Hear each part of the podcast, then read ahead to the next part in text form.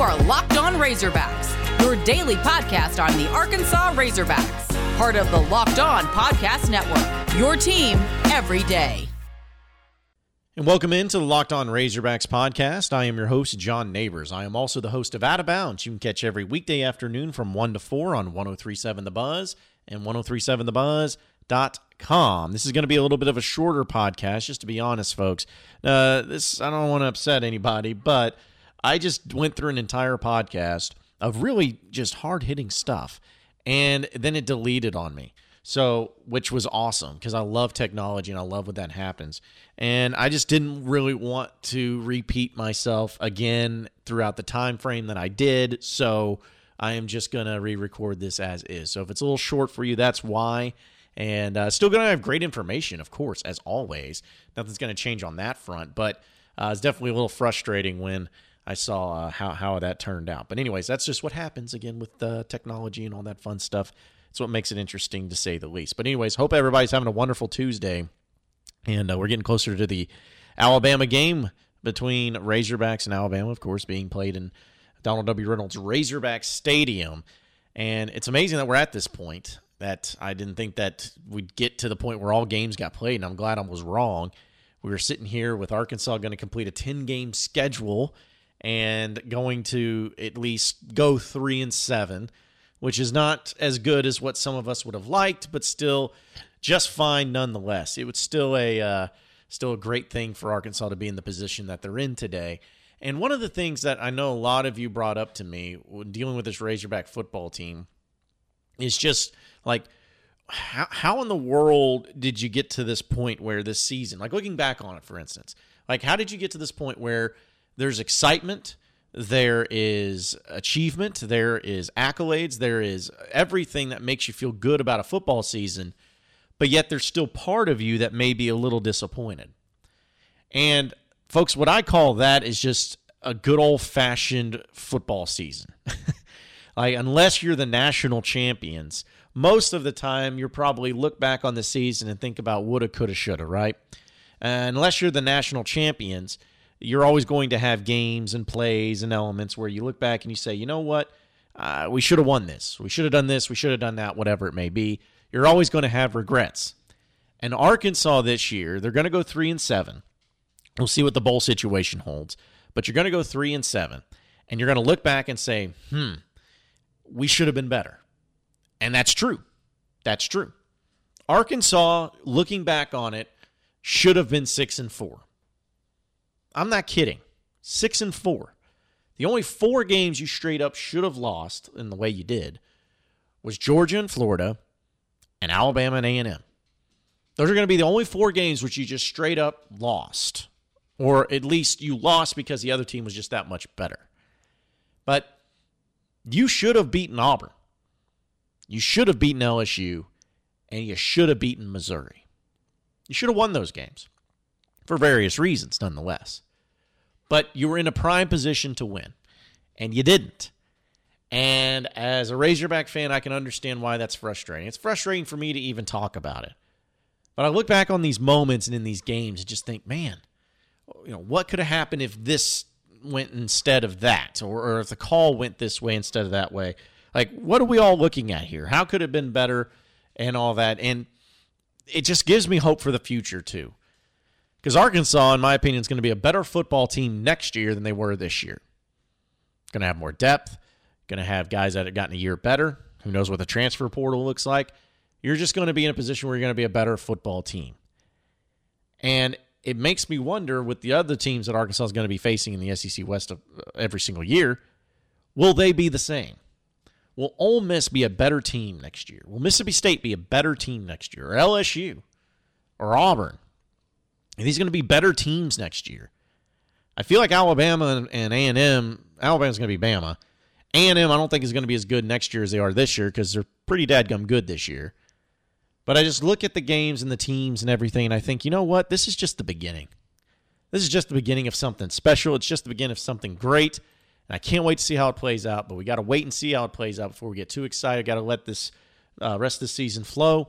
But for right now, there's reasons to be excited, folks. We'll talk more about that here in just a minute. But first, you know how I tell you about Coors Light and how you want to be in a place that's chilling and you want to drink drinks that are made to chill, that's what Coors Light is all about. Whether you're watching any sort of sporting event, or maybe you're watching a movie, or maybe you're sitting next to the fireplace, or maybe you're doing Christmas shopping on Amazon, whatever it is, Coors Light is where it's all about. It is not only made right here in the great state of the United States, or excuse me, the great country of the United States of America, but it's also cold lager, cold filtered, and cold packaged, and it's literally made to chill, and it's as crisp and as refreshing as the Colorado Rockies, which is what you all want when it comes to cold beer. It's the only one I choose when I need to unwind. So when you want to hit the reset button, reach for the beer that's made to chill. That is Coors Light. And you can get in the new look delivered straight to your door at get.coorslight.com. Celebrate responsibly. Coors Brewing Company, Golden, Colorado.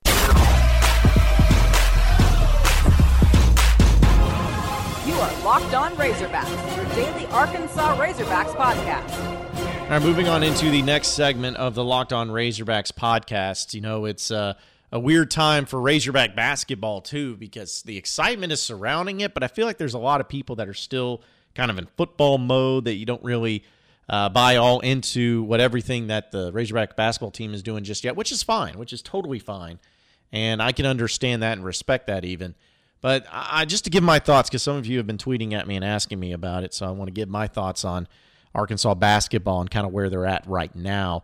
Folks, this team is so much fun. And they're fun because they have options. And having options and different scoring routes and however you want to handle it is exactly what you want to have in a great basketball team.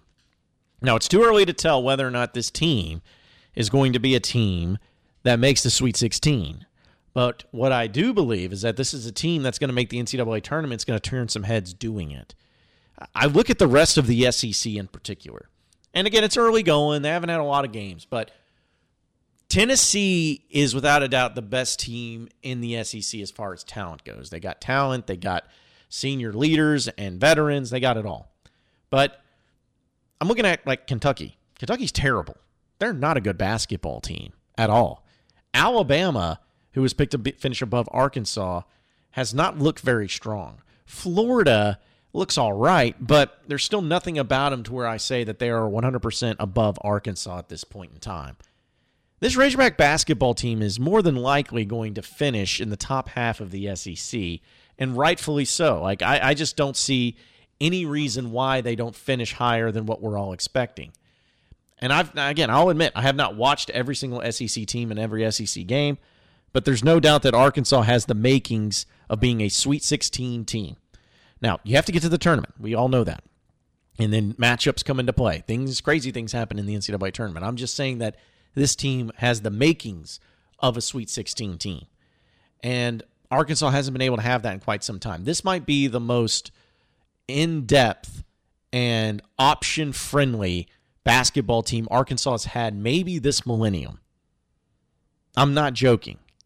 Like, find me another team that Arkansas had this in the past 20 years that Arkansas has had where there's been this many options scoring.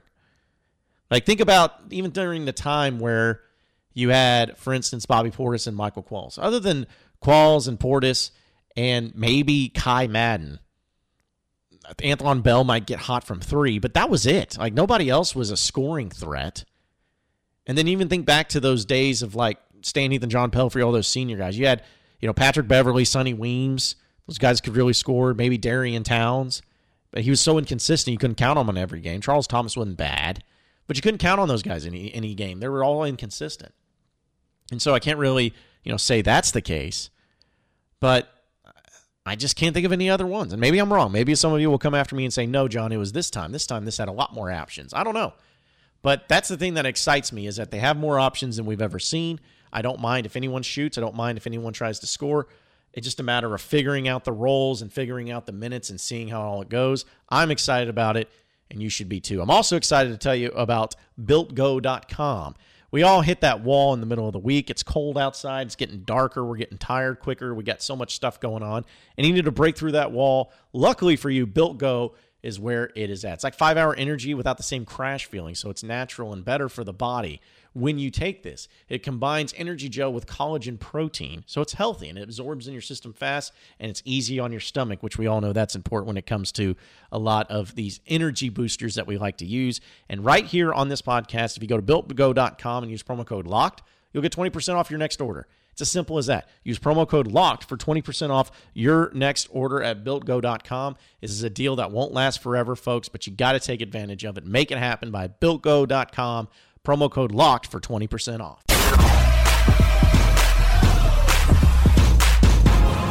You are Locked On Razorbacks, your daily Arkansas Razorbacks podcast. Okay, final segment of the Locked On Razorbacks podcast. It's a fun time right now with Razorback fans being able to go and, enjoy basketball and football games all at the same time. And before you know it, basketball is going to be right around the corner. But I did want to bring up this deal with college football and the craziness that are going on with the college football playoff because, as was made known today, Michigan and Ohio State game has been canceled. Now, why that is significant is because in this 2020 COVID year, the Big Ten made some weird rules, which one of them being that you have to have a certain amount of games, six being the number, to be able to be eligible for the Big Ten title game. Well, guess what? Ohio State, after the Michigan cancellation, did not make that threshold. So now the Big Ten finds themselves in quite a pickle where now they have to decide do we change the rules to help benefit Ohio State so that way we have a better chance of getting a team into the college football playoff, or do we just roll with it and risk it and let it be? And hopefully they'll be able to enter in Ohio State with just five games in. I don't think that happens.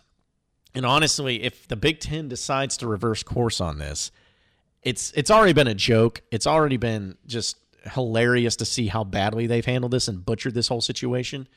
But I look at it and to say, you know, I am not surprised by it, but I also hope it all comes crashing down. I hope the worst happens. I hope everything goes just absolutely to crap. Everyone fails. People get fired. I hope this all happens. You know why? Because Ohio State and the Big Ten deserve it. They all deserve it. No one has handled this more poorly than, than the Big Ten.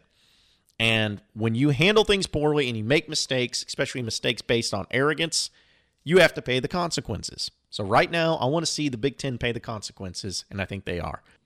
Appreciate everybody listening into the Locked On Razorbacks podcast. Be sure to like and subscribe to the podcast on iTunes or on Google Play. You can also get after me on Twitter at BuzzJohnNeighbors for any questions, comments, concerns that you may have, and we'll keep it going from there. Same podcast time, same podcast channel tomorrow afternoon. Have a great day, everybody. We'll see you then.